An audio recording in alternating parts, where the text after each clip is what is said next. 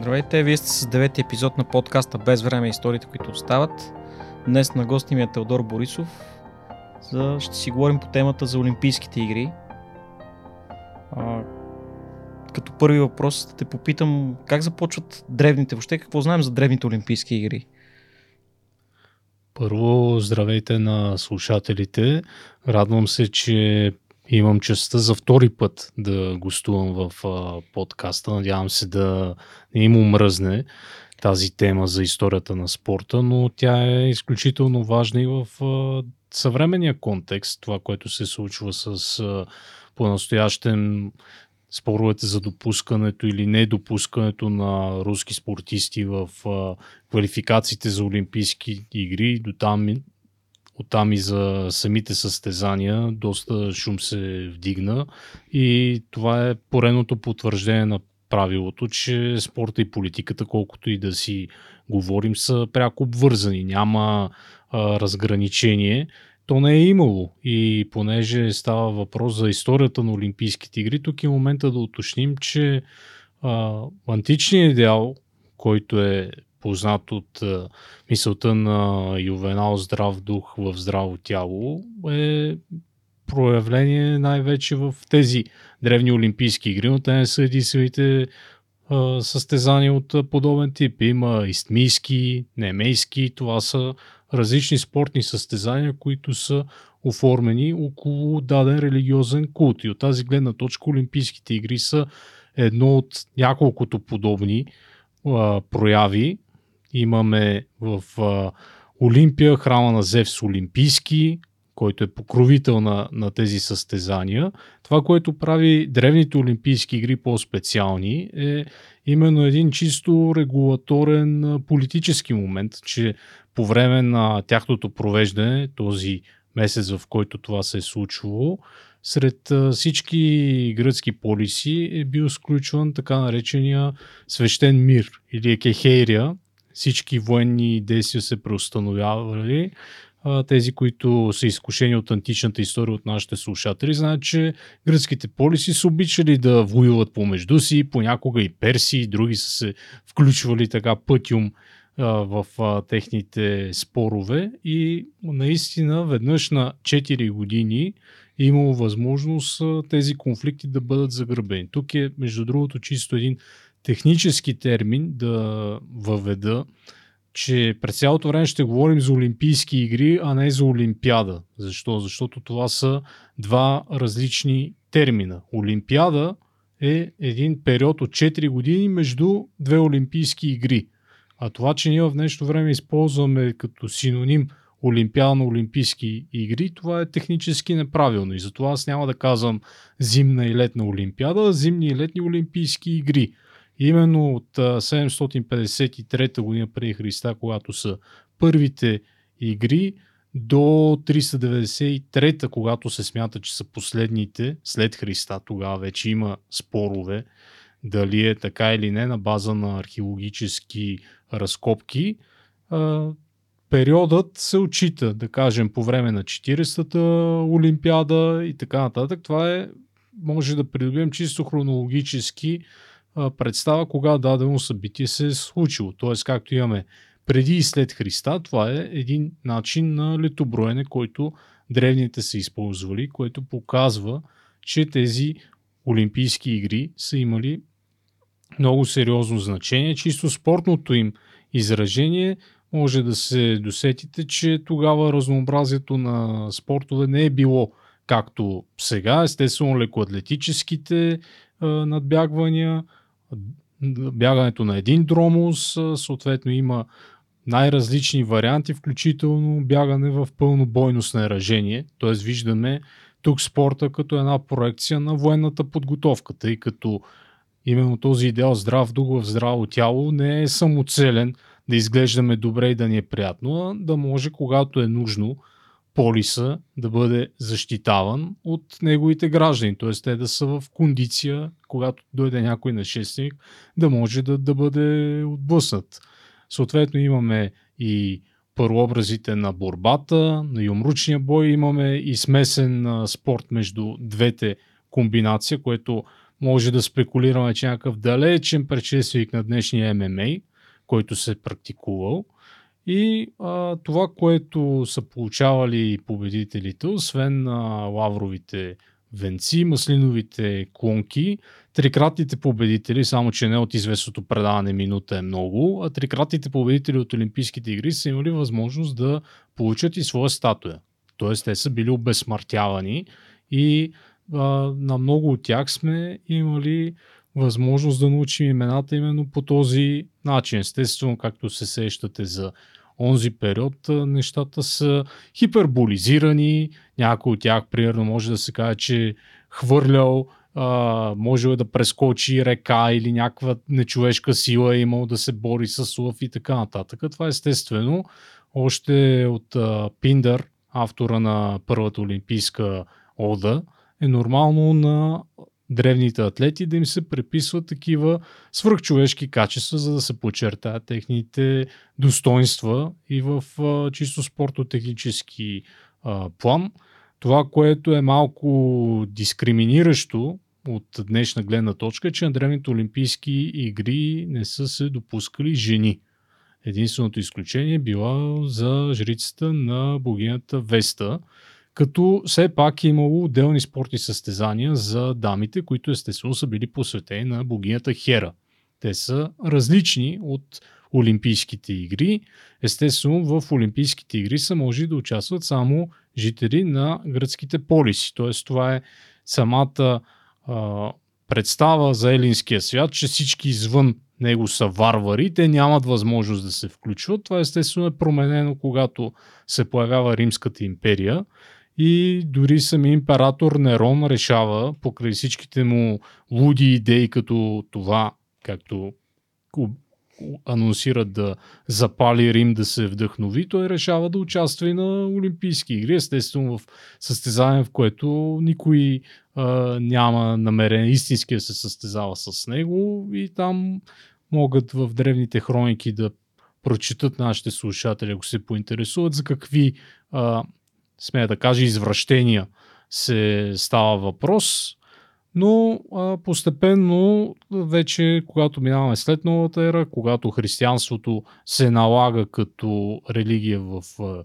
Римската империя, естествено това става и след а, нейното разделяне вече на източна и на западна.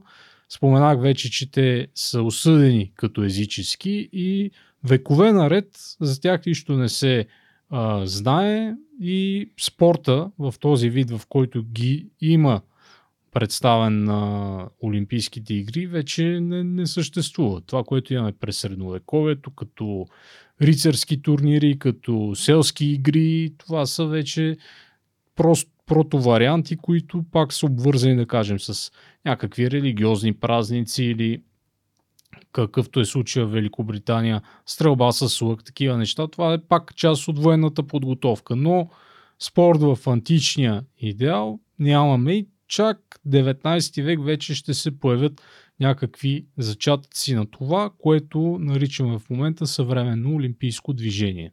А тук да те прекъсна и да те върна пак. А има ли останали традиции? Ти спомена 4 години интервал, а, награждаването с а, лавровите венци. Има ли такива традиции? Примерно, давали ли са медали, стълбиците с победителите, някакви неща, които са а, възстановени в съвременните олимпийски игри и са и ги присъствали в древните, ако разбираш какво имам предвид? Медали не са давали. Това, което днес наричаме допинг, обаче е било познато и в онзи период. Те не случайно са ги, така да се каже, под карантина. Всички атлети са били на едно място да ги следят дали не употребяват подобни вещества. Естествено не говорим за сегашната индустриална химия. Примерно смятало се, че чесънът спомага за подобряване на мускулната мощ, че дава сила най-вече в тези а, схватки, за които стана въпрос. Но тогава допинг контрол в сегашния вид не е имало.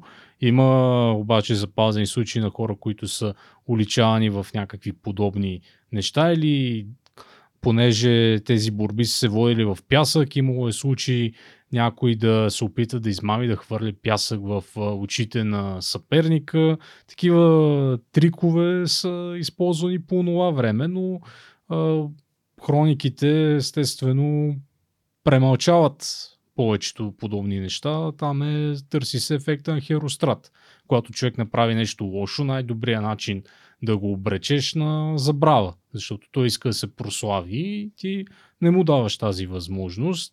Това, което може да се каже като някакъв а, ремейк на това, което се е случило едно време, е штафетата с Олимпийски огън, за която ние ще се върнем. Всъщност това нещо се появява чак 1936 година. От Хитлер се използва много умело за Олимпийските игри в Берлин. Именно тази приемственост да се покаже между древните игри а, от жертвеника в Олимпия този огън да се запали и да се пренесе в Берлин. Това е една подобна церемония, се опитва да, да се а, възстанови, но на древните игри не е имало такова нещо. Естествено, а, самите стадиони, формата, това, което имаме като спортни съоръжения, са от този период. Също с първия модерен а, стадион, Панатинския, той до ден днешен, на който се провеждат първите съвременни Олимпийски игри 1896. Той се намира в Атина, ползва си се активно, да кажем, хората, които искат някакъв джогинг да направят. Има интересен музей. Препоръчвам на слушателите, ако могат да отидат там, ще се запознаят включително и с историята на първите съвременни игри, но този стадион е всъщност модела, по който всички останали стадиони съвремени са направени. Той си функционира от древността, когато панатинските игри са правени, до ден днешен. Така че много, същевременно много и малко неща са достигнали до нас. Изобщо системата за физическо възпитание, така речите гимназиони, в които са се обучавали на телесно възпитание древните, дълго време са забравени. И ние тази традиция чак в днешно време се възстановява ще стане въпрос за спортните училища и така нататък, но те нямат пресечна точка с това, което е било в миналото. Как се стига до въст... идеята да се възстановят през края на 19 век? Ти спомена 1896 са първите, модерни. Идеята е човекът, който а, му се дава най-голям кредит, както обичаме да казваме, е барон Пьер Дю Кубертен, но всъщност още преди него тази идея набира скорост, най-вече покрай археологическите разкопки в Олимпия. Предполагам, се досещат слушателите, че както Троя, както цяла Гърция, това, което се намира на територията на Османската империя, не само немски археолози стоят в основата на това. Ние тези неща да може да ги видим. Естествено, британците, когато се открива това светилище на Зевс, изобщо се разкопава и почва лека по лека да става ясно какво е имало там. А, между другото, 19 век в началото всичките Наполеонови войни и така нататък, когато се появява Виенския конгрес и се смята, че вече мира се е възсърил на, на стария континент, всъщност си избухват постоянно локални конфликти, да не броим колко руско-турски войни има за, за целия период, и преди това и конкретно за Пьер Дю Кубертен, неговата идея е едва ли не да се намери един заместител на войната чрез тези игри, вместо да воюват помежду си, отделните държави да се съревновават именно на спортния терен, на спортното поле. А, преди това има такива опити. Евангело Запас се казва човекът, който провежда подобни състезания, които са подобни на древните Олимпийски игри в средата на 19 век. Тогава вече младата гръцка държава иска, тя по всякакъв начин прави препратки към епохата на елинизма, изобщо търси приемствено с древна елада и да може по този начин да изконсумира нейните достижения и да ги направи като част от своята идентичност. Съответно, тук е момента малко да изпреваря събитията за българското участие. Има една книга Видрица на Поп Минчо Кънчев и там се казва, че още по време на възраждането някои български учители, елинофили, тъй като елинското влияние било много силно, както се казва, доста сме се, някои са се гърчели. Някои от тези български учители елинофили са преподавали олимпийски игри и гимнастика. Сега с това нещо на база на един цитат няма как да, да мога да развия тези, да кажа вярно ли е, не е ли, доколко изобщо имало някакво задълбочаване, но интерес към Олимпийските игри като а, такъв феномен е имало и опитите за тяхното възстановяване в интерес на истината. Пьер Дю Кубертен наистина е най-изтъкнатия, но ако отидете в чисто новия Олимпийски музей в Атина, ще видите, че едва ли не човека, който стои зад това, е един техен сънародник, Димитриус Векелас, който е първия президент на основаната 1894 година организация Международен олимпийски комитет. Тя е формирана в Сурбоната, в Париж. А, изобщо френското влияние е много силно. Това и при предишното гостуване тук бях споменал, че французите са царе на това да администрират а, спорта. Всички водещи спортни организации водят своето начало или от Франция, или французи са замесени, включително и, да кажем, френските части на Швейцария. Така че те много умело се справят с това нещо. Тук обаче трябва да отворим една скоба, какво всъщност представлява цялостното развитие на спорта, тъй като вече 19 век говориме за развитие на гимнастиката. На самото физическо възпитание разбира се, че този античен идеал здрав друг в здраво тяло трябва да бъде приложен и в модерното тогава общество, тъй като вече а, става въпрос за една изцяло нова картина с правата на работниците, как да се освоява тяхното свободно време, по какъв начин те да са здрави, да могат съответно да работят, да си изпълняват нормите. А ако говориме за държави, които са, както е случая с а, Германия, която те първо обединена и по-скоро Прусия, там акцент е естествено да има силна армия. И се развиват така наречените турнферайн, т.е. гимнастически дружества, а, Йохан Гуцмуц е единият, който е а, водеща фигура. Фридрих Вилхем Ян, мисля, че беше другия, ако се не бъркам. А, тези двамата всъщност плават основите. Всички спортни дружества, които водят началото си в Германия 19 век, ако се вгледаме настоящите футболни клубове, да кажем имаме Бохум 1848, Мюнхен 1860. Това не са самите футболни клубове основани тогава. Те са си част от общо гимнастическо дружество, което в последствие започва да развива и други спортове, които влизат по линия на контактите с съответните държави. Имаме а, по същия начин Соколско движение в а, Чехословакия, Тирш го основава. В скандинавските страни имаме сериозно развитие на гимнастиката, която да кажем в Харватска, на територията на Австро-Унгария носи Франио Бучър.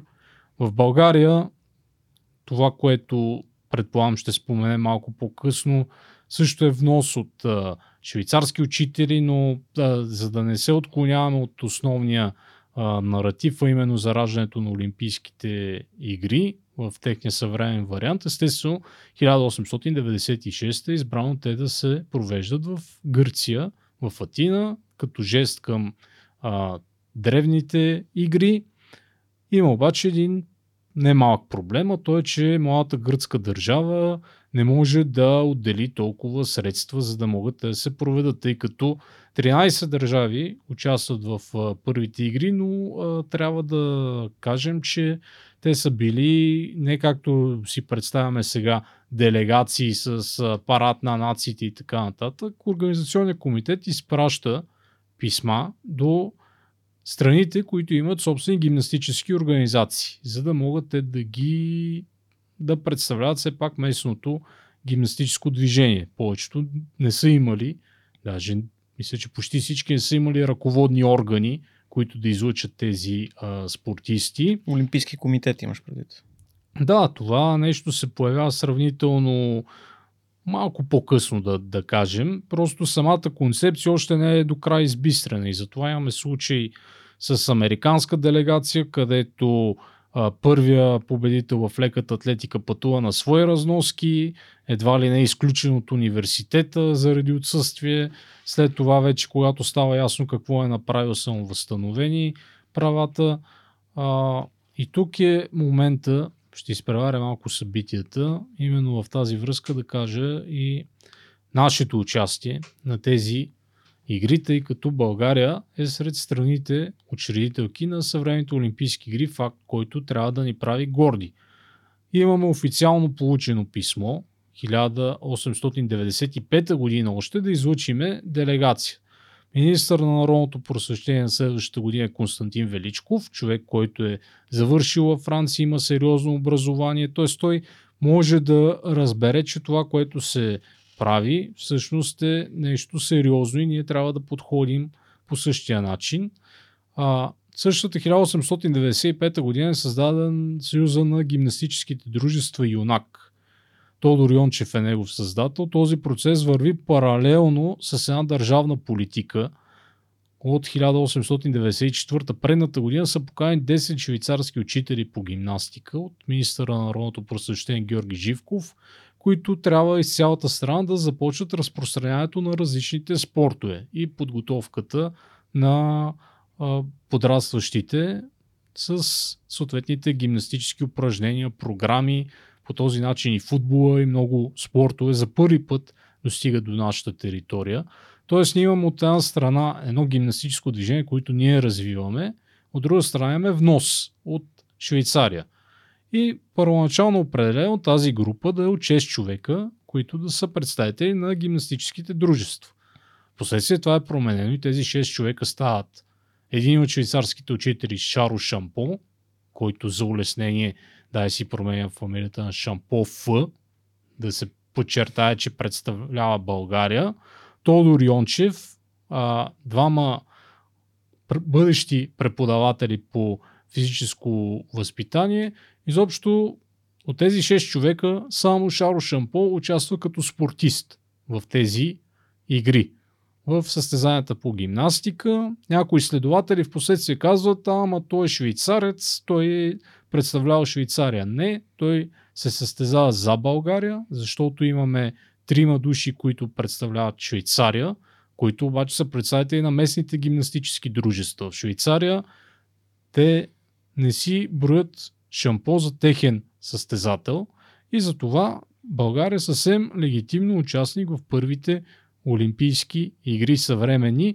Има и един мит, който предполагам част от слушателите знаят за един медал, открит в село Стойките, в който се твърди, че е на българин участвал като борец в тях, че това ни е първи олимпийски медал. Там се върти една история как този медал открит 50-те години, изпратен е за експертиза. Уж в Швейцария казва, че е автентичен. Този медал изчезва някъде. От нататък малвата тръгва, че е първи олимпийски медал на България а всъщност има официални протоколи от тогава, колкото импровизирано да е всичко, тъй като, да кажем, а, има представители спортисти от Кипър, от Ефес, от различни части на, на Османската империя, но те не се броят, примерно Кипър, този техния представител, не го броят за първия представител на Кипър на съвременните Олимпийски игри.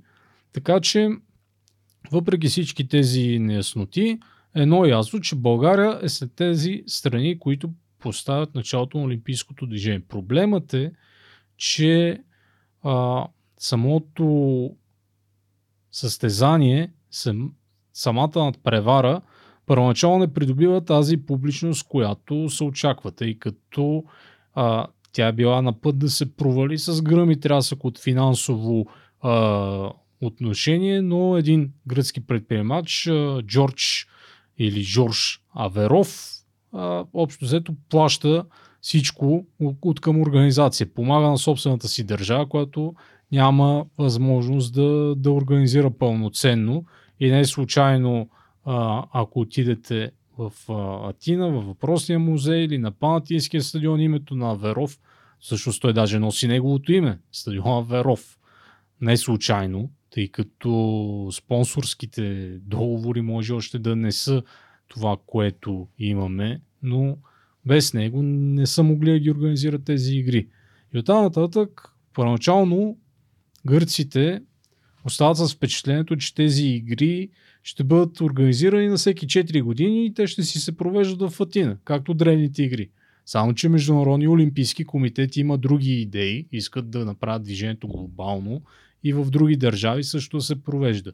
И най-лесното, което те решават да привлекат внимание е поне в началните години там, където има световно търговско изложение, като част от него самите спортни състезания се провеждат, както е в Сейнт Луис, както е в Париж и така нататък, в Лондон. А, но поне в началото това също не дава резултати. Доста бавно се развиват нещата.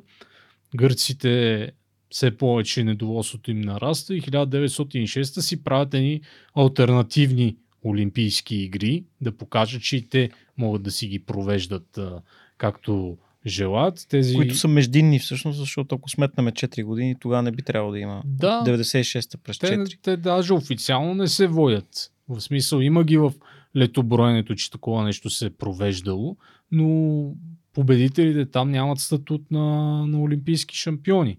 Така че а, тези опити за еманципация се провалят с а, гръм и трясък, още повече, че а, едва 1912, вече да влезе малко годините преди Първата световна война, Швеция първа на игрите в Стокхолм осъзнава, че тези игри могат да имат и имиджов ефект и съответно спорта да бъде държавна политика. И Швеция е първата държава, в която спортисти заемат определени държавни длъжности, тъй като Олимпийската харта, това пропуснахме да кажем, то е фундаментално. Дали са аматьори или професионалисти всъщност? Да, на първите Олимпийски игри до 1988 година на Олимпийски игри, те от един момент вървят зимни и летни игри в една и същата година, могат да участват единствено спортисти аматьори.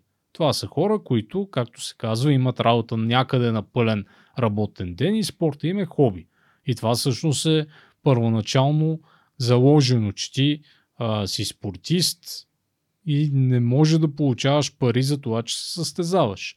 Само, че шведците, както ги нарича един български треньор, правилно разбират, че могат малко да заобиколят това правило и дадени техни спортисти се назначават на държавна работа, а в същото време те си водят нормална подготовка и имат предимство пред а, своите съперници, както се вижда и в класирането по медали от съответните игри. Впоследствие този финт ще го направи Германия 1936 година, а вече след Втората световна война целият социалистически лагер ще функционира по този начин, преди, както споменах, вече при Хуан Антонио Самаранч да, както се казва, да паднат всички маски и вече да няма нужда да се крият кой какъв е, защото в началните Олимпийски игри има големи драми. За един американски спортист Джим Торп, който му се отнемат медалите, понеже си е позволил да играе професионално спорт, който дори не е в олимпийската програма, да се състезава в американския футбол. Тоест това правило се е спазвало доста Спазвало се Стриктно. и най- най-глупавото е, че при живе тези медали му се отнемат. В последствието вече, когато е покойник, неговите наследници ги получават обратно. И то на, конкретно на зимните олимпийски игри проблемът е 60-те години, когато вече започва на ски екипировката се появяват и спонсори и така нататък. Има си спортисти, които отнасят санкции за това, че се съгласят да рекламират дадена фирма за екипировка. Неща, които в днешно време биха ни се видяли доста смешни, но са били факт в онзи период, така че а, Олимпийското движение тогава и сега има някои прилики, но разликите са били сериозни. То достатъчно е да се види какви хора са в основата на Олимпийското движение, президентите на Международни олимпийски комитет, че са благородници, хора с синя кръв или с висши държавни длъжности. Тук е момента да, да отбележим и за конкретно за България годините преди Първата световна война. А, ние още нямаме функциониращ Олимпийски комитет, но имаме българин, който е член на МОК, Димитър Цокев. Той е дипломат. Неговия наследник на този пост, Димитър Станчов, също е такъв. Това са хора с езици, с позиции, които се опитват конкретно Станчов да, да направят така, че да се изгради Олимпийски комитет, да се организира подготовка, държавна подкрепа да има, но това нещо приключва вече и с идването на Първата световна война. Знаеме, че преди това ние имаме Балканска, междусъюзническа война на наша територия. Хората, общо взето, не им е било до, до спорт, до телесно възпитание и затова този процес се забавя чак след края на военния конфликт 20-те години започва вече голямото движение за... Има ли тогава активна българска политика между двете световни войни? Тоест преди социализма, да го кажем така. А, спортна политика има, колкото и да е а, от днешна гледна точка малка. За игрите 1924 година в Париж, първо трябва да маркираме, че година по-рано се създава Българския Олимпийски комитет, създава се и ръководен спортен орган, Българска национална спортна федерация.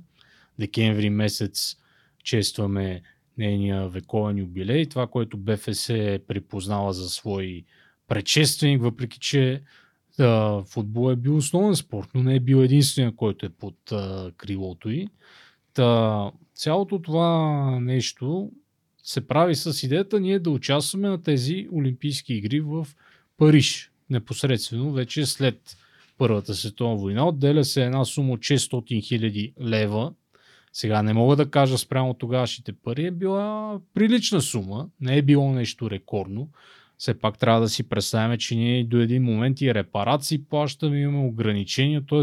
за една след военна България да се отделят такива средства не е било малко, но конкретно в спортното ни движение, това, което изследователите на Олимпийското движение отчитате, че две тенденции се очертават, тъй като след Ньойския мирен договор, а, общо взето армията ни е окастрена и ние имаме един куп рестрикции, които не може да, да имаме, трябва да имаме определен брой войска, съответно се унищожава техника военна и така нататък. И тези хора, които биват съкратени, трябва да им се намери някаква работа и повечето от тях намират много добър а, пристан в а, спорта, различни спортни организации като Жокей клуба, а, дори Български олимпийски комитет, преобладаващата част от неговите основатели са военни. Всички те намират в спорта възможност да, да проявят своята дейност и влизат в конфликт с гимнастическите по-скоро с ЮНАК, Съюза на гимнастическите дружества. Тези две течения се оформят и първото ни участие 1924 година имаме футболен отбор, който отпада веднага от ирландската свободна държава. Имаме лекоатлети, имаме колоездачи и представители на още един спорт, но нямаме гимнастици. Което е, може би, странно, но наистина тогава военните взимат предимство. Вече 4 години по-късно е сложна ситуацията, тъй като финансиране не идва, организират се спортни игри за 1000 годишнината от кончината на цар Симеон и така нататък. Въпросът е, че а, опитат се да се намерят средства. Тогава става прослутото черпанско земетресение и ние сме имали предвиден да се изпрати футболен отбор, други спортисти. Български олимпийски комитет решава всички пари, които са събрани за подготовката, да се дарят на пострадалите от земетресението. МОК, като разбират са изненада и го приемат това нещо и казват, че може все пак някаква делегация малка на техни разноски да пътува и генерал Владимир Стойчев, Крум Лекарски участват по този начин в състезанията в конния спорт. Ние имаме традиции там, но между двете световни войни, имайте предвид, ние имаме един закон за телесното възпитание, имаме а, балкански игри, които се организират. Ние сме общо взето инициаторите да се направят комплексни балкански игри, тъй като а, спрямо политическата обстановка ние сме в много неприятна ситуация, тъй като всичките ни съседи се опасяват да не би да имаме някакви ревизионистични наклонности, да се опитваме да си върнем територии, които след него са ни взети. Общо взето, по-голямата част от периода се намираме в международна изолация ние чрез спорта се опитваме да излезем от а, това нещо. Получава ни се конкретно в Балканските игри, имаме успехи, но на ниво Олимпийски игри така и не успяваме да направим нещо значимо, включително на тези 1936 в Берлин. Същата година за първи път участваме на зимни Олимпийски игри в Гармиш Партенкирхен, отново в Германия. Те кога са първите, извинявай, зимни? Първите са 24-та година в Шамони, във Франция. Преди това има някои зимни спортове, които участват в лятната Олимпиада. Примерно фигурното парзане за първи път се появява на, на летни Олимпийски игри, колкото и куриозно да, да изглежда. Има някои демонстративни спортове, които са, но във Франция са първите цяло зимни игри и вече 36-та година всички знаят Хитлер по какъв начин експлуатира игрите, макар че за историята е останал Джеси Оуен с неговите постижения в леката атлетика. Ако видим генералното класиране, не е случайно спортове като хандбал, като гребането, които са Германия има сериозни традиции на онзи етап. А и до ден днешен в тях се вкарват и а, Германия е на първо място по медали. Но естествено ние всичко разглеждаме през призмата на успехите в леката атлетика, как съответно Adidas са помогнали за, за крайния успех на Оуен, затова има достатъчно материали, които слушателите могат да намерят и повече подробности да, да получат, но именно тук вече за първи път Олимпийските игри придобиват това значение, става толкова централно събитие, колкото са и до ден днешен. Може би комерциал. Това са първите, извинявайте, ще прекъсна, първите комерциални игри. Абсолютно. Па, още повече ние и за футбола говорихме в епизода, как Мусолини всъщност първи показва как е едно такова голямо спортно събитие, говориме за световното първенство 1934 в Италия, как може той да го използва, за да пропагандира постиженията на, на своя режим. Така че конкретно в тази ситуация Хитлер а, копира. Сега не му се получава във всички спортове, да кажем в футбола отпада Бундестима от Норвегия, което е леко срамно. Нали? Това мисля, че единственият футболен матч, на който Хитлер е присъствал в, а, на тези игри. Съответно, а, идеите са след това да си има Олимпийски игри в а, Хелзинки, в Токио и така нататък. Даже са определени а, Български олимпийски комитет кани Каро Дим, който е човекът, който е създал а, спортната система Третия райх. И се опитваме да заимстваме ноу-хау. Това е всъщност а, редом с економическото проникване сред нещата, които трябва да подготвят почвата за това, което в последствие ще се превърне завой към а, а, уста, който правиме на политическо ниво. А, колегата Златарски в неговата книга а, за царство България и Третия райх много добре обяснил всички тези процеси, които текат и спорта е само част от тях. Друг е въпросът, че когато Дим идва в България, когато отправя препоръки как да бъде устроена спортната система, това не е посрещнато с голям ентусиазъм, тъй като все пак ние, макар и за кратко време, имаме някакви демократични традиции. Централизирания модел, който се предлага, се смята, че не е подходящ, но говорейки за финансирането на спорта в тези години, да, държавата дава някаква част, но конкретно за Олимпийските игри 1936 има случаи частни компании, да кажем Philips, предоставят някакви пари за подготовка. Един немски филантроп, колекционер на изкуства се е включил.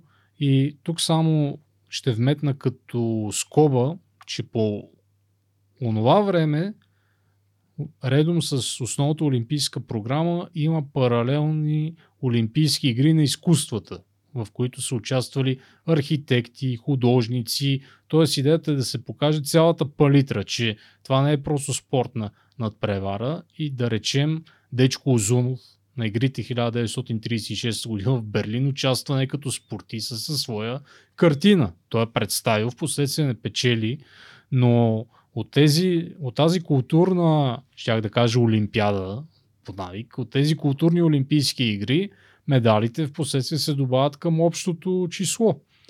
Имаме и почетни а, златни олимпийски медали за, да речем, алпинизъм. Алпинизма не е олимпийски спорт, но всички тези експедиции, които са се правили до Еверест, Матерхорн, 20-30 години, три или четири пъти, ако се не лъжа, има случаи, в които са връчени такива почетни отличия.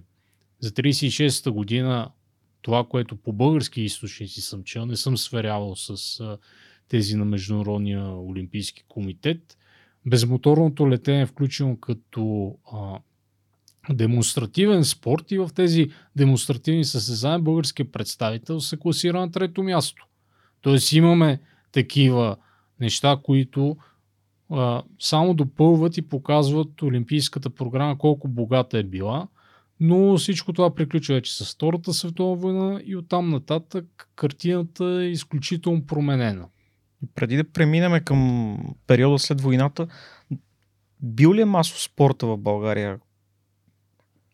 И всъщност после става или после става наистина масов? Масов спорт за междувоенния период трудно може да се каже, зависи от а, какво разбираме под масов спорт. За държавна политика, която да а, стимулира подобният превари, не бих казал. Това, че в София всеки квартал си имал футболен отбор, да кажем, това не е защото е организирано централно от държавата, просто защото има нужда от такива. И те не е случайно тези отбори си се водят а, не, в шампионати на неорганизираните. Тоест те са извън егидата на Българската национална спортна федерация.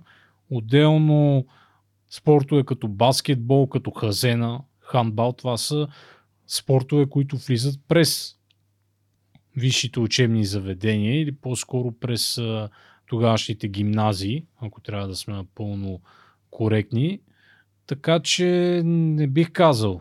Има си, споменах вече, закон за физическото възпитание, вече по време на Втората световна война се създава с закона за българската младеж и бранник, небезизвестни всички спортни клубове трябва задължително да са членове на бранник.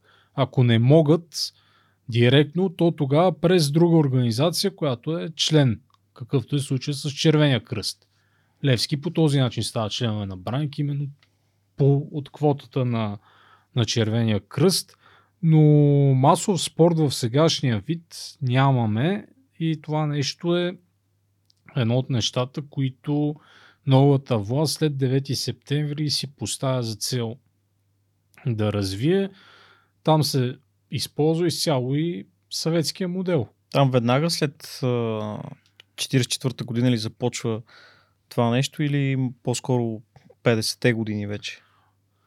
Там процесите са много дълги, даже няма да, да правя труда да изброявам колко пъти е сменян на ръководния спортен орган до края на 40-те години. Там има непрекъснати обединявания, претопявания. Централен спортен съвет също би трябвало да е основен. В последствие се намесват и други организации, някои като Юнак, като Български олимпийски комитет са забранени като фашистски с идеята, че те са символ на стария ред.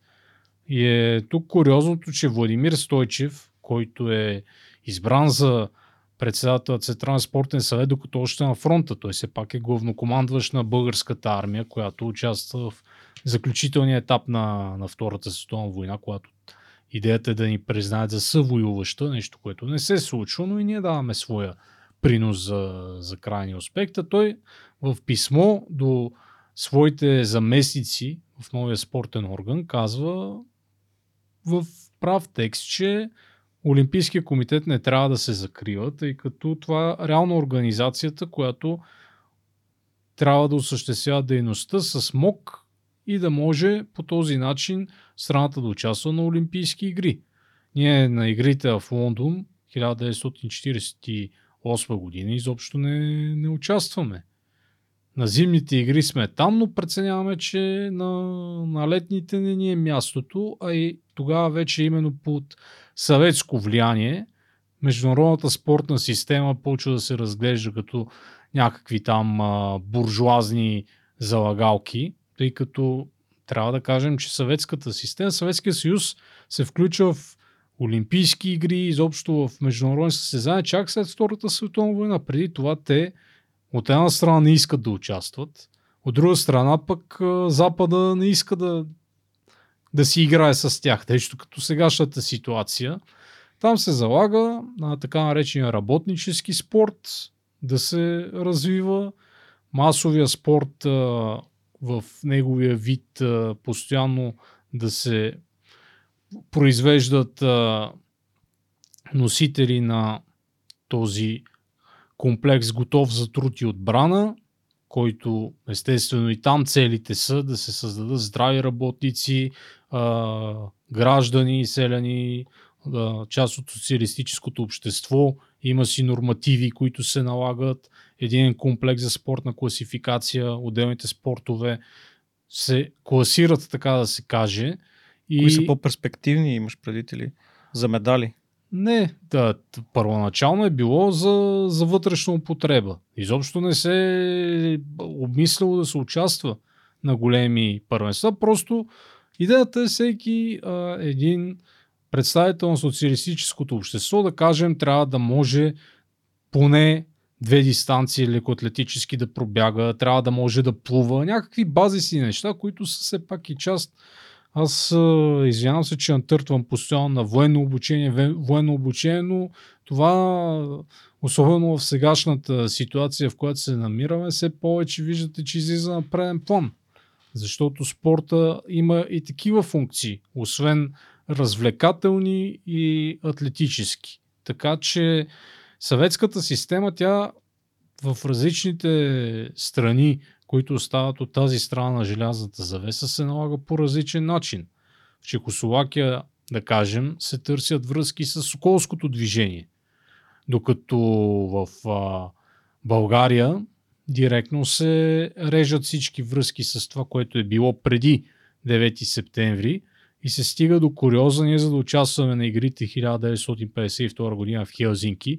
Тогава Съветския съюз вече решава да участва. Тъй като Сталин това, което го спира още 48 е той иска да има гаранция, че Съветския съюз ще победи, че ще има най-много медали. Тогавашните ръководители не могат да му дадат тази гаранция, защото знаете, че който не изпълни обещанията или поръченията на, на Сталин, понякога и чисто физически бива елиминиран, така че никой не му се рискува. Вече 52-а се включват всички социалистически държави, то още 48 има някой, но 52 е масовото ни включване, включително и наша делегация отива. Първия медал е спечелен Борис Георгиев Моката в, в бокса. Това е 52 година. 52 56 вече в Мелбърн е първия златен медал. Никола Станчев. А първия бронзов или сребърен, извинявай. Първият е бронз. И ние вече за този период от време а, нещата са много променени, защото 52-а сме сталинизъм, вече 56-та, когато и култа към личността е изобличен и така нататък, съвсем ново време идва и за да се дистанцираме от това, което сме правили предишните 10 години, трябва да се появи нов а, ръководен спортен орган. И тогава се създава БСФС, Българския съюз за физическа култура и спорт. То е 57 до 58 Учредяването му няколко месеца а, на няколко етапа протича. И в този момент Български олимпийски комитет, който също с единствената му идея да бъде създаден отново 50 за игрите 52 се възстановява, е той да може да води кореспонденцията с МОК. И ние формално да имаме право да участваме в Олимпийски игри, тъй като без Олимпийски комитет това не е възможно. Има ли сериозно финансиране 50-те години? Така набляга ли се на спорта като политика? Още не е толкова мащабно. Финансиране има, но там има такива, понеже съм боравил с документи от този период, има такива от днешна гледна точка смущаващи неща от типа на това един от футболистите предвидени за състава да отпадне, за да може от танцовата група, която ще изпратим да влезе корепетитор, тъй като парите не стигат за всички. Тоест ти вадиш един спортист, за да влезе някой от съпровождащите. Тоест да бъдат изпратени, съответно, ти спомена 56 в Австралия или... Да, там имаме сериозни драми, горе-долу, такива каквито Новак Джокович имаше преди година, заради законите за карантината. Документите, които ние попълваме, част от групата ни, конкретно футболистите, които летят с самолет, тъй като една част с, с кораб. Не ме питай как от България до Австралия с кораб се пътува. Част от тях са решили това да го направят, другите са самолет, те, които са самолет, се оказва, че печатите, които са им за карантината, са с грешната дата. Някой ги объркал. И общо взето австралийските власти първоначално не искат изобщо да ги пуснат и когато им изтече карантината, игрите ще са приключили.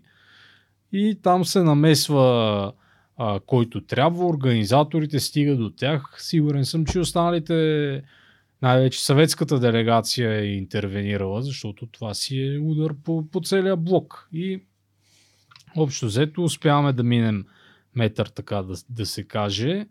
Но вече сериозното финансиране става от 60-те години нататък, тъй като вече се появява една друга тенденция в като цяло международното спортно движение. А, ние поне си говорим за Германия. Германия, предполагам, слушателите знаят, че след а, края на Втората световна война е... ФРГ и ГДР. ФРГ и ГДР става 49-та. Преди това си окупационни зони. Има си френска, британска, американска и съветска. И общо взето ГДР е там, където е съветската. Останалите три, така наречената три зони, като се обединява, става, става Федерална република Германия. Но първоначално до 64-та година в Токио имаме общ германски отбор. За тях не е било проблем да са две държави политически да участват като един спортен субект. Но това нещо се променя, тъй като вече ГДР 60-те години започва сериозно да налива средства, най-вече в своята допинг програма. Те са били доста напред. Ами има случаи, това няма да влизам в детайли, има огромен брой материали, има случаи, когато препарати, неща, които се взимат с спортистите, дори клинично не са били тествани. Т.е. дори върху животни не са пробвани, директно ги слагат върху хора. Няма да коментирам нататък, че някои а, спортисти, да кажем лекоатлетката Хайди Кригер е принудена да стане Андреас Кригер, защото има хормонални изменения. Всичките от плувния отбор на ГДР и така нататък. Цялата тази тенденция се развива 60-те години нататък. По някакво а, странно стечение на обстоятелствата, 67 година се изгражда базата на Белмекен, която е съвместно българо-гедерейско владение. Тоест, там се подготвят спортисти на двете държави. И ние имаме 50%, правиме съвместни лагери с тях за Олимпийските игри в Мюнхен 72 е първата по-сериозна централизирана подготовка, не че преди това не е имало, но се поставят вече конкретни цели.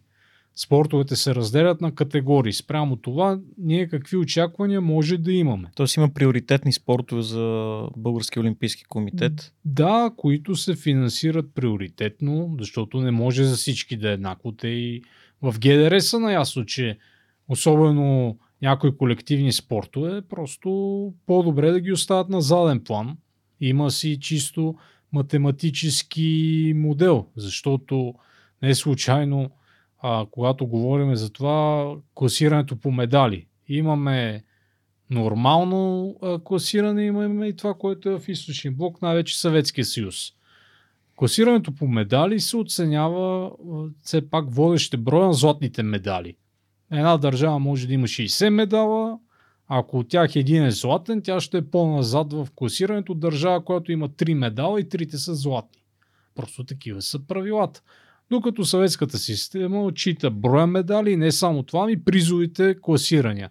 Примерно до 6 или до 8 място, включително се отчита във всеки един спорт, кой как се е класирал.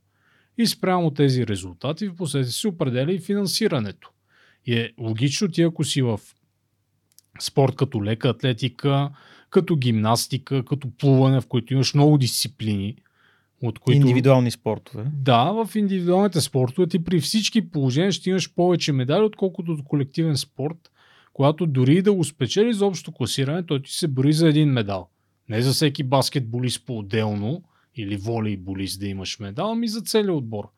Така че, така да се каже, пълна сметка е ние да развиваме индивидуални спортове. Вече а, постепенно започват в някои от спортовете българска школа. Всички знаят Райко Петров, успехите в борбата. Всъщност борците са първи, които повеждат хорото, както се казва. Първият българин световен шампион официално в някой спорт е бореца Петко Сираков. Това е баща на футболиста Наско Сираков. За тези, които не знаят. А, в последствие се появява и българската школа в дигането на тежести Ивана Баджиев, художествената гимнастика Нешка Ровева, там драмата е, че художествената гимнастика става олимпийски спорт чак 1984 Говорейки за промени на олимпийската програма, тук трябва да кажем, че благодарение на нас 1957 сесията на МОК се провежда в София. Тогава се провежда демонстративен турнир по волейбол – който ние го печелим на стадион Васил Левски и на база на това, което виждат, функционерите на МОК взимат решение волейбола да стане олимпийски спорт. Така че ние имаме сериозен принос това да, да се случи. А като говориш за системи, ние заимстваме, целият източен блок заимства една система или всяка държава до някаква степен си развива собствена система? В смисъл с спортни училища, с базите, с... А, тук не аналогията с а, а, СИФ, да кажем, където всяка държава е разпределено. Вие ще развивате това, това и това. Тук не е съвсем, а, а, как да кажа, не е много не е адекватна, защото ясно е, че държави като Съветския съюз, като Унгария, които имат а, традиции в повече спортове, чисто демографските имат по-голям потенциал да са добри във всички спортове, докато Други държави като нашата, естествено, ние не че период, в който достигаме 9 милиона, никак не сме малка държава, но все пак е хубаво, че си избираме някакви приоритети. Друг е въпросът, че вече като си имаме до Олимпийските игри в Сеул, там мисля, че 12 различни вида спорт имаме медали, призови, класирания, даже такива, които никой нищо не очаква от тях, като тенис. Но за спортните училища изцяло заимстваме системата на, на ГДР. Ние си имаме това, което е Национална спортна академия, тогава Висши институт за физкултура, също още 1942 е създаден като училище за телесно възпитание, но тези училища, които са олимпийски надежди, специализирани в определени спортове, като борба и така нататък, от които излиза и се появява базата за тези бъдещи спортисти, изобщо на база на тях се формират и проект Олимпийските отбори. Всичко това се появява основно от началото на 70-те нататък, изцяло под влияние на системата на ГДР. Ние взимаме и някои практики, които са свързани с допинга, включително, защото всички тези центрове, които обезпечават медицински спортистите, няма какво да се лъжим, в един момент започват и натам да се включват. Разликата е, че а, ГДР все пак си имат и своя антидопинг лаборатория, централна, която също си е допинг лаборатория, която може да прикрива всички проби неуспешни. Докато ние нямаме. Докато ние нямаме такова нещо и може да видим чисто статистически, че на Олимпийски игри и изобщо на големи а, шампионати спортни, ние и поляците сме най-често уличавани. Но като ГДР има за всички тези години, в която е самостоятелна държава, един единствен случай и то, мисля, че беше европейско първенство по лека атлетика за юноши и девойки. Съответната състезателка, след като бива уличена, последствие бива амнистирана и при жените си печели. А това било ли част от държавната политика, допинг? В смисъл такъв държавата стимулирала ли е това нещо? Конкретно Дали, за... има, дали е било организирано? конкретно за България такива документи, каквито има в архива на Штази с съответни сигнатури, с съответни папки. В България няма нещо централизирано. Даже в тези документи, които комисията по досиетата разсекрети, които са свободни в интернет, могат да се видят естествено. Имената на съответните спортисти са заличени, които са вътре е, още са сред нас, но четейки между редовете, човек може много лесно да разбере кой се крие зад е, това име. Е, проблемът е, че понякога тези а, допинг проби, когато а, излизат положителни, имаме случаи с лекоатлети, штангисти, още 70-те години, ръководните фактори се опитват да търсят съдействие от гедерейците, по какъв начин да се справят и а, от ГДР не изглеждат му склонни да сътрудничат. Защото може да е източен блок, ама това си е все пак конкуренция вътрешна. И общо взето не са се щадили, както и съветските не са ги щадили. А, румънците не говорим. Там в един момент Чаушеско изцяло свой курс си поема и не е случайно 1984 в Лос-Анджелес най-голямата страна, която си е част от социалистическия блок и не бойкотира игрите, е Румъния. Югославия е отделен случай, тя все пак е лидер на движението на необвързаните. Не, бихме могли само формално да я сложиме към, към социалистическия блок, но там съвсем различни процеси съвсем различна структура функционира.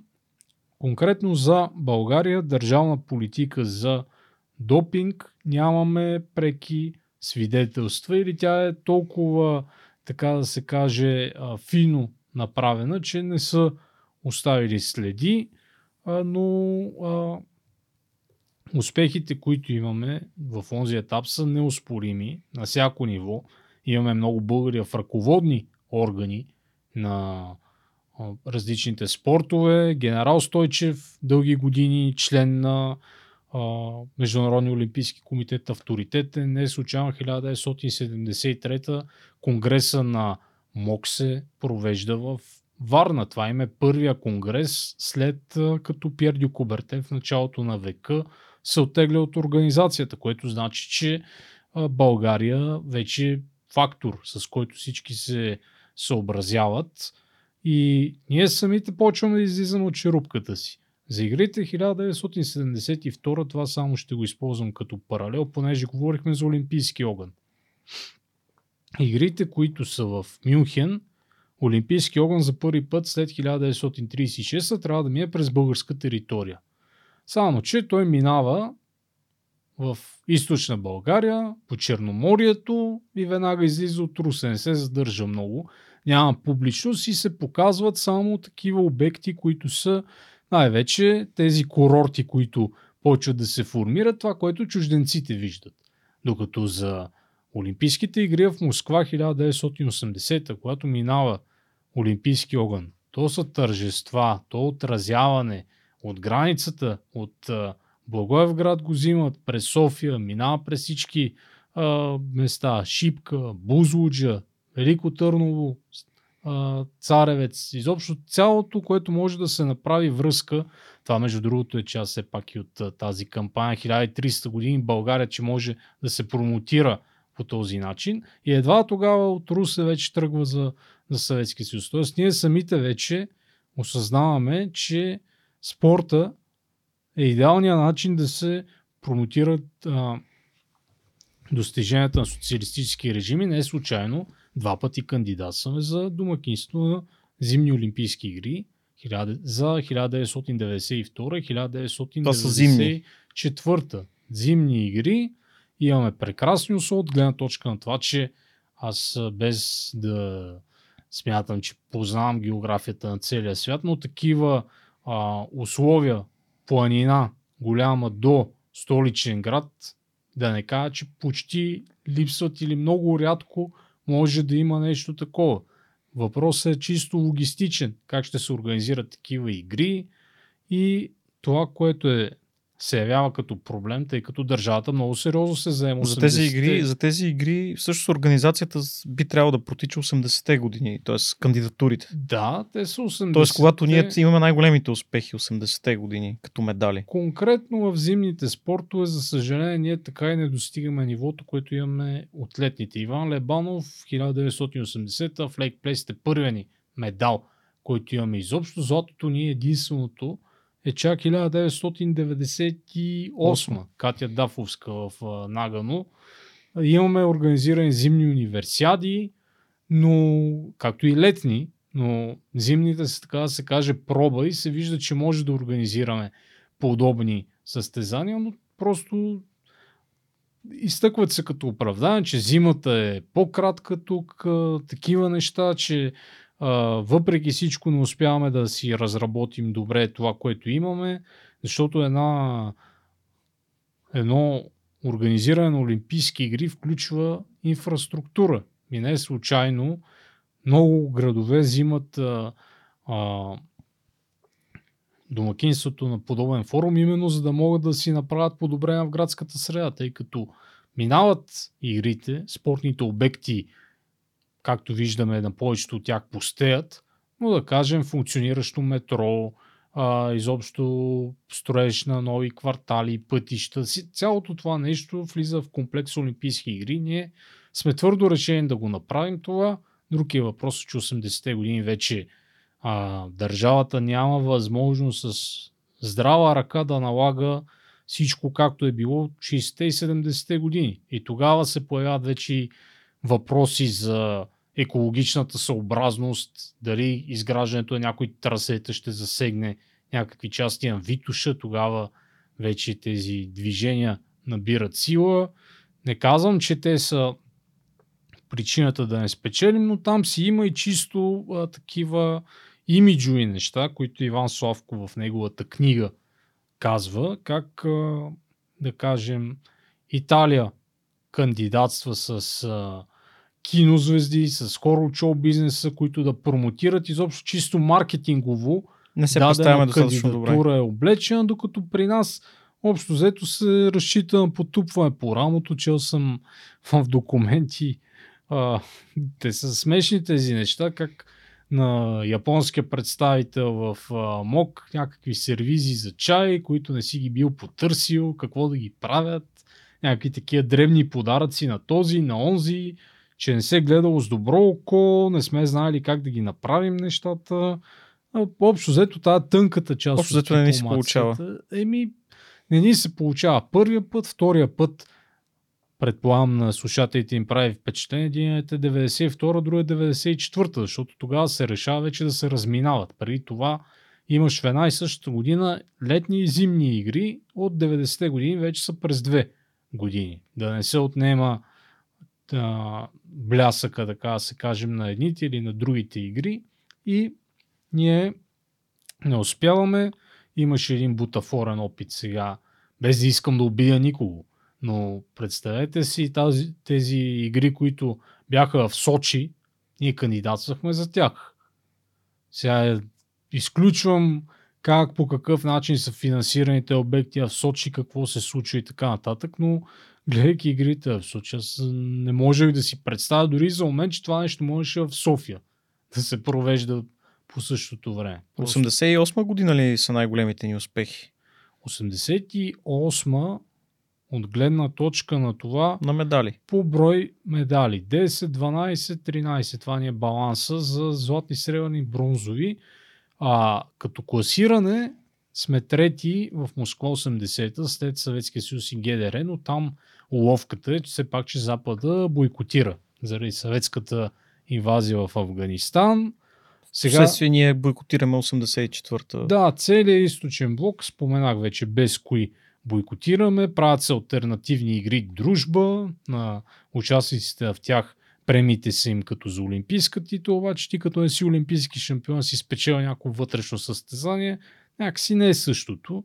И затова 88 когато вече се събират двата блока в Сеул, между другото тези игри, любопитен факт е, че Северна Корея също има интерес да, да ги съорганизира и даже този най-големия стадион в света, който и до ден днешен е рекорден, се прави и с тази цел. Но след като разбира, че не ги огрява, те се оттеглят от участие. Очакват, че Съветския съюз и останалите веднага ще ги последват, само че никой няма намерение да се съобразява с Северна Корея, още повече при Горбачов, Перестройка и така нататък. И всички участват и вече всичко се променя. 92 ти само да те върна, каза за професионал, професионалните играчи, които са допуснати.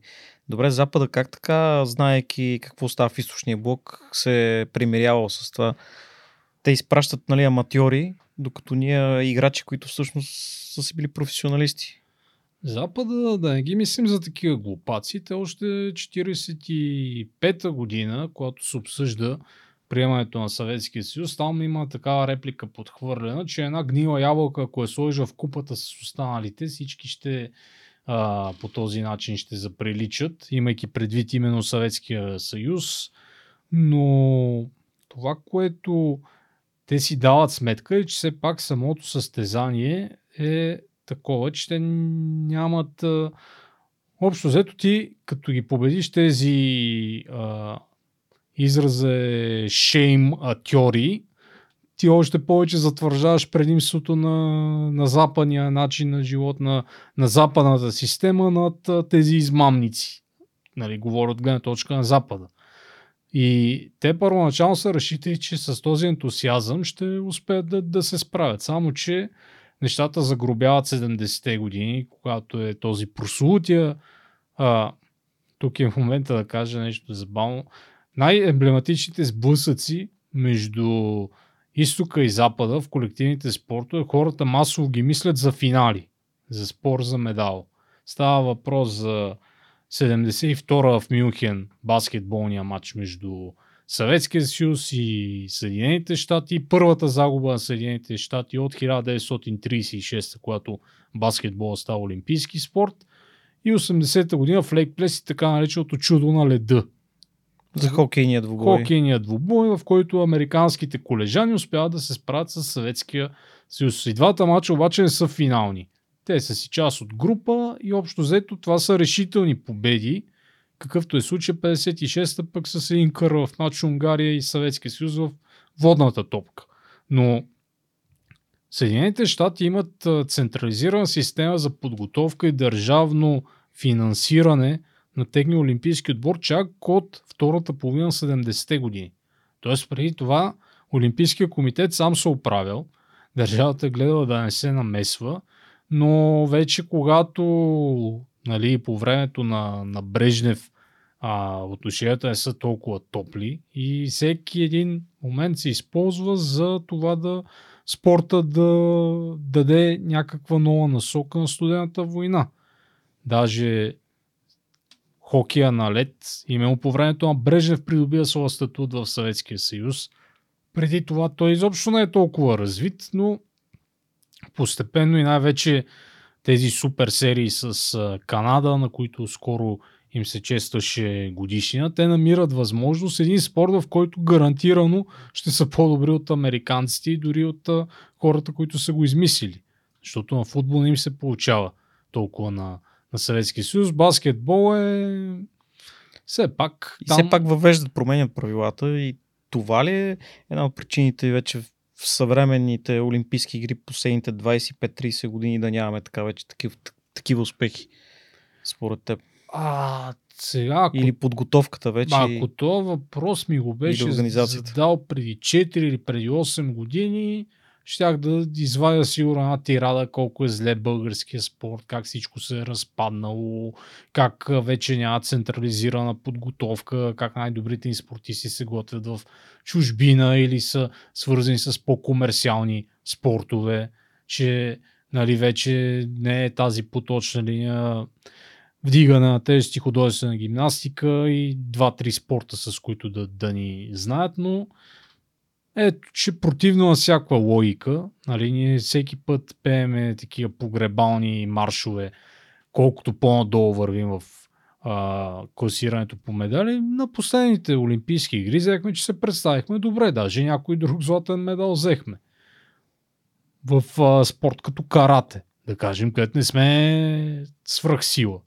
Вярно, тази дисциплина, която беше за първи и последен път е в Олимпийската програма, така се каже, хванахме последния влак, но нещата са много комплексни. Имаш го и другия момент. Това особено в художествената гимнастика много обичат да го казват. Значи ти преди 89-та, по-скоро преди 90-те началото, когато се разпада Съветския съюз, имаш един представителен отбор на Съветския съюз, в който влизат всички републики. След това вече ти почват Русия, Украина, Беларус, Казахстан, всичките възможни. Това са ти отделни а, страни, които си имат своите сериозни представители. Ти вместо срещу един се оказва срещу много противници. Отделно, че вече комерциалната страна на спорта изобщо не трябва да се пренебрегва. Тези пари, които на времето си влагал, трябва сега да ги вложиш тройно или четворно. Изобщо за да може да се надяваш на нещо. Така наречените развиващи се страни влагат огромни средства в спорта. То може да видим, примерно, един Азербайджан. Какво нещо се случва, арабските страни да не говориме, там си пазаруват директно, си натурализират спортисти, даже може да нямаш централизирана система. Отделно тези, които най-много говорят срещу източния блок, срещу системата на спорта, Говорил съм си с българин, който е част от Олимпийски комитет на Великобритания. Реално този ренесанс на спорта в Великобритания покрай Олимпийските игри в Лондон 2012 година, цялата им програма за подготовка, да не кажа, че е едно към едно, но по-големите части заимстват това, което е да кажем българската или съветската или изобщо тези програми, които са били социалистическите страни. Франция, Австралия, други страни взимат треньори по плуване, да кажем, от ГДР, които в Германия вече като се обединяват, е като такива, които са свързани с допинг практики, са неудобни. Само, че австралийците явно не им е проблем да ангажират такива хора и след това да печелят маса медали в плуването. Отделно за Китай, вече те са преди споменахме, че някои държави нарочно се държат на страни от Олимпийските игри, какъвто е случая с Китай. Те изобщо не, не участват дълги периоди от време. Виждаме сега, че те когато решат могат да си влязат спокойно в топ 3. Аз лично не смея да, да предполагам как се осъществява допинг контрол в Китай. Особено в настоящата ситуация. Япония виждаме много амбицирани, съответно и на последните Олимпийски игри. Азиатските страни вървят напред африканските по традиция. За американците не говориме. Европа е много по-фрагментарна, отколкото преди 30-40 години. И някак си в момента абсолютно нереалистично ние се надяваме на място в топ 10 или в топ 3 или където и да е по-напред. Всеки един медал, всяко едно нещо, което ние печелим на Олимпийски игри, по-скоро става въпреки всичко. Аз не казвам, че няма система, ако отвориме сайта на Български олимпийски комитет и сега има си система за подготовка, има си приоритетни спортове, има си финансиране в тези спортове. Но виждаме, че редовно се появяват конфликти.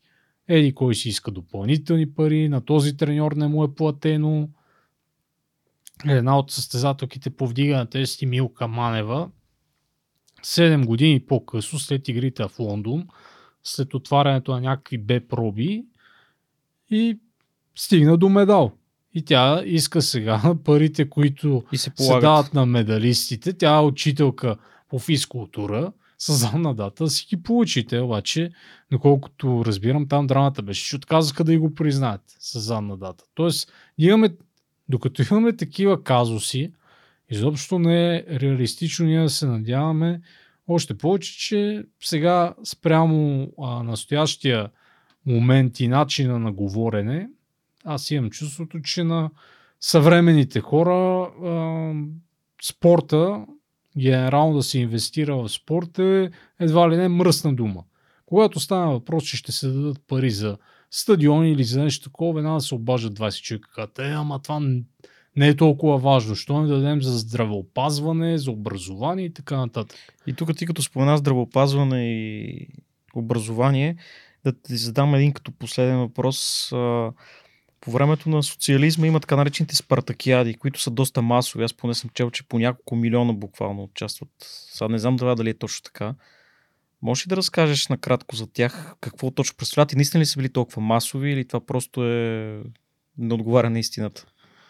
Масови са, макар че цифрите, които се изнасят, обикновено се и разминават с това, което е било в действителност, тъй като има сериозни вписвания на хора с идея да се придаде по-голям размах. Всъщност това са едни състезания, които протичат на няколко етапа.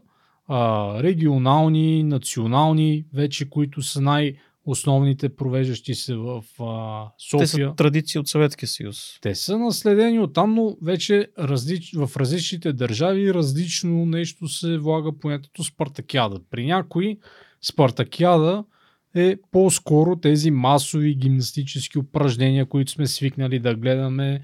Това са най-вече в а, Германската демократична република. Това е по-скоро една фасада – и а, не толкова се залага на самите спортни състезания. Аз в интерес на истината сега завърших една книга, която ще излезе края на май, началото на юни месец, историята Купата на България по футбол. И там има един любопитен момент, края на 80-те години, в който Националната купа на България се възприема като финален кръг на Спартакиадата по футбол. И реално победителите в Купата на България получават и медали като шампиони от Спартакиадата, което е куриозно, защото ти започваш наистина. Това е такъв тип турнир, който се започва от работнически, заводски отбори на колективи и така нататък. Тоест масов спорт. Да, и след това вече се преминава към това, което условно нали, казвам, високото спортно майсторство. Това е Всъщност БСФС като организация се създава с идеята да се подпомага масовия спорт, това да бъде нали, основата, но всъщност фасадата на режима, изобщо на българския спорт са успехите, които ние имаме. И винаги постоянно се казва как не е направено достатъчно да се масовизира спорта и така нататък, въпреки че прави непрекъснато има, но постоянно се самообичуват, казват, че никога не е достатъчно Естествено, ако сравним с сегашните цифри, унези са сериозни. Сега, колко е било участието доброволно във всички тези неща е отделен въпрос. Хора, които са били, да кажем, свидетели или преки участници, има друга истина, защото и фи зарядките и всички неща, които са били, те си част от са били системата. Да, не е пожелание. Така че трябва много внимателно да се разглежда това въпроса за масовостта на, на спорта и това, което ние очакваме да имаме като резултати, защото а, на теория би трябвало, когато имаш една пирамида, високото спортно майсторство, Олимпийските игри и големите състезания са върха и тя да почива на основата, която са тези масови състезания. Но всъщност знаем много добре, че няма пряка връзка и общо взето за някои спортове те се упражняват от хора, които имат съответните финансови възможности. За да имаш един Григор Димитров, това не е, не е резултат на един куп тенис таланти, това е резултат на инвестиция, която неговите родители, съответно с подходящи треньори са направили. И това е като цяло и професионалния спорт. Но за да има един Григор Димитров са отпаднали огромен брой хора, които просто не са могли да издържат. Ми добре, благодаря ти за участието. И аз благодаря. Надявам Получи се, се много интересно. надявам се и на слушателите да е било интересно и полезно. Без време. Историите, които остават.